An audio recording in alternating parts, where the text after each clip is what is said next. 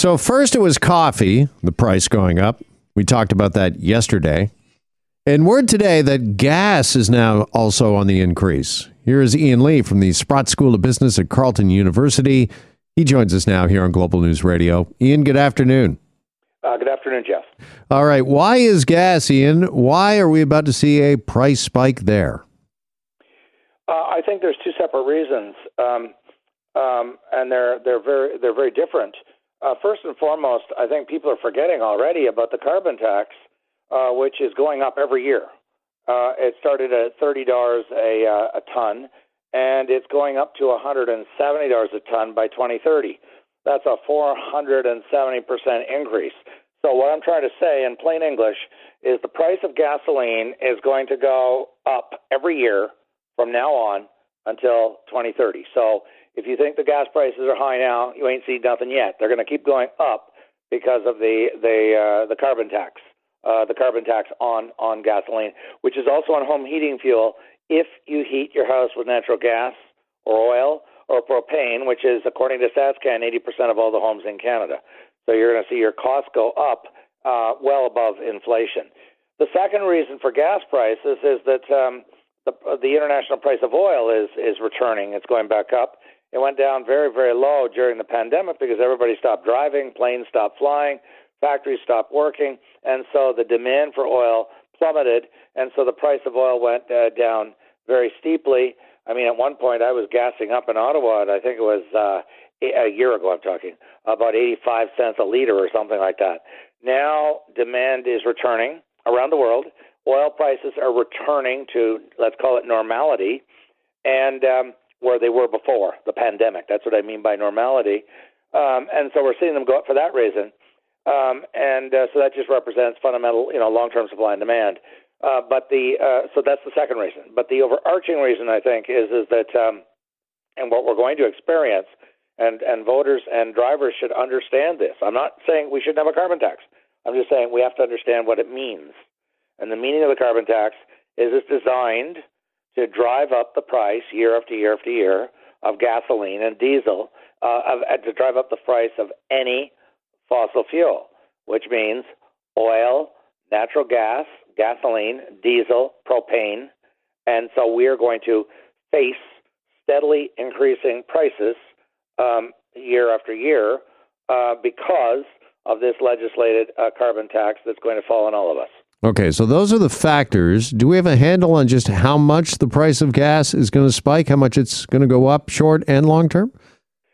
Um, I don't. Uh, I mean, we're we're talking forecast now, and speculation.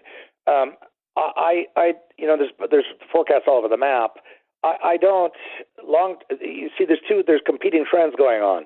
Uh, that is to say, there's the rise of alternatives that we all know about. People are really pr- promoting um, wind, solar nuclear. Uh, nuclear is not so competitive a force because it is so frightfully expensive, the capital cost. But as you know, uh, governments everywhere, Canada, the States, Europe, Ontario, are, are uh, subsidizing more wind and more solar. So that's at the margins, that's reducing the demand for oil. However, demand as we grow our population because of immigration, which I strongly support, but more people use more energy, and that includes fossil fuels, and that includes increase in in uh, in uh, GHG. Um, and and on top of that, we have economic growth. So you have these offsetting trends. I, I don't think I don't think we're going to see a huge increase in the price of oil. I think it's going to stabilize somewhere in this area where it is now. We're not going to see a huge increase. What will drive prices up from now until 2030? So that's the next eight years um, eight and a half years, um, is going to be the carbon tax, which has been very deliberately designed to make the use of gasoline, natural gas, oil more expensive for each one of us. All so right. I, so view, uh, voters, drivers have that to look forward to for you know for as far, as far as the eye can see. Okay, drivers, of course, are also going to vote with their wallets. And what do you think this is going to do? You mentioned alternatives a second ago, Ian. What do you think these rising prices, gas prices, is going to do when it comes to uh, EV vehicles and uh, the sale of electric vehicles? I think you've asked. I really do believe you've asked the uh, the one of the most important questions of all. And uh, because EV vehicles, and I've seen some really uh, honest empirical uh, analyses, not by ideologues who are selling EVs or by those who are crashing them. And I've seen objective empirical analyses. EVs are still more expensive. The capital cost of an EV without subsidies, without any car, without any government subsidies, is still significantly more expensive than an, an than an industri- uh, internal combustion engine. Okay, so th- there's no doubt about that. The second problem, of course, is the range and the charging stations. There's very few charging stations in Canada, and uh, and and so and then the third problem, and I think it's going to become more discussed, and not only in the campaign but going forward, and that is, and I'm doing a study right now for the Macdonald-Laurier Institute in a think tank in Ottawa called the cost of decarbonization, and looking at the the cost, and our politicians and and, and uh, environmental groups have, I think, uh, profoundly misled us. I'm not against it. I'm just saying let's be honest with each other and be truthful. The U.S. has a study out, a very reputable study, that says the cost of complete and total decarbonization, ripping out all natural gas and all oil and all propane, is going to be north of five trillion U.S. dollars. The UK government has one, a new study, or the uh, study in the UK. It's not UK government, and it's going to be three trillion pounds, which is over five trillion U.S. Uh, Canadian dollars. We are looking, if we go full decarbonization, we're looking at the tr- in the trillions, because you got to rip out every natural gas furnace in this uh, country and, a, and, and every oil furnace and every propane, and 80% of us, I'm one of them. Uh, every natural gas water tank, every natural gas barbecue, every propane barbecue. I mean, that's all part of decarbonization, and it's going to be frightfully, frightfully expensive. And I, where I'm going with this, the grid is not ready, and and and uh, Ontario Hydro will tell you this: if we displace the 80% of the totality of energy in our country provided by oil, natural gas, propane. That's from Natural Resources Canada website. It's not me making this up. 80% of our energy comes from that, and only 20% comes from electricity. So people want to increase the uh, pro, uh, the electricity from 20% of total uh, energy use to 100%. This is a gar- gargantuan, unbelievable, enormous increase.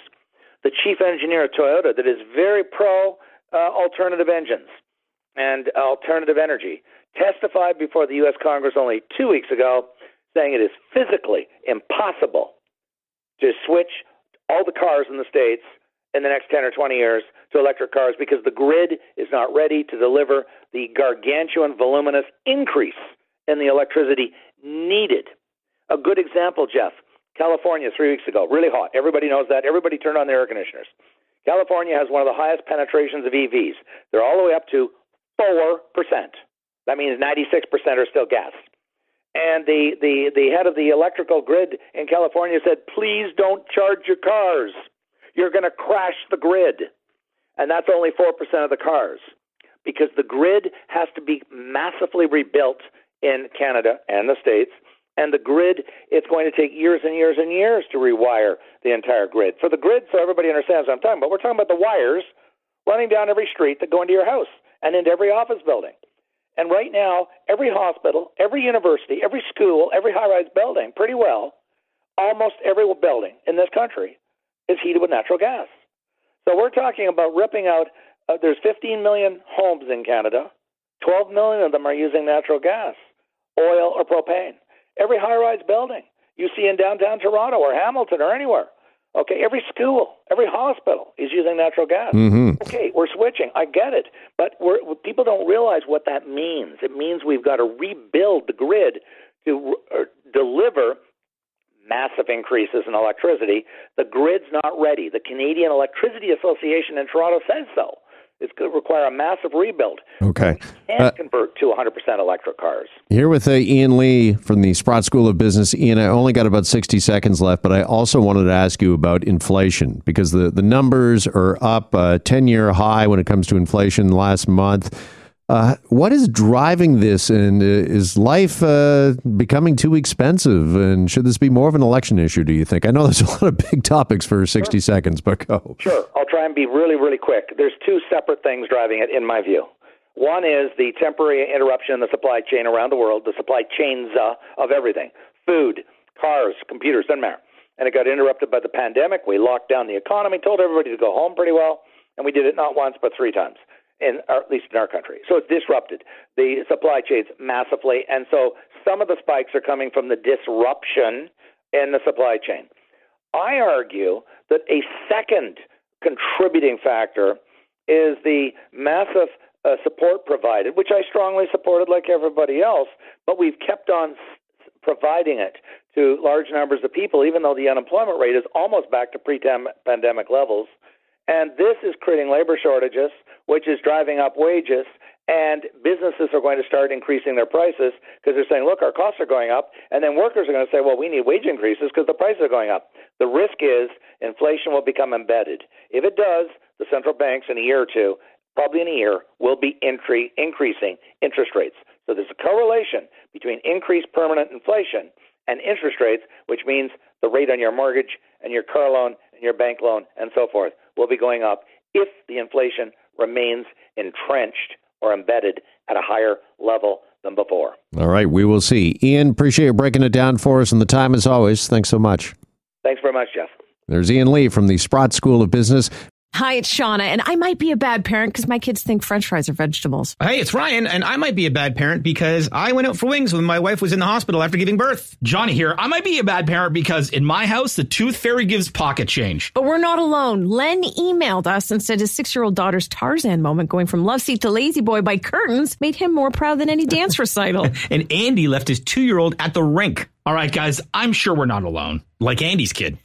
For stories and confessions like this, make sure you check out our podcast. It's called Bad Parents, and it's available wherever you get your podcasts. I left a glove at the rink.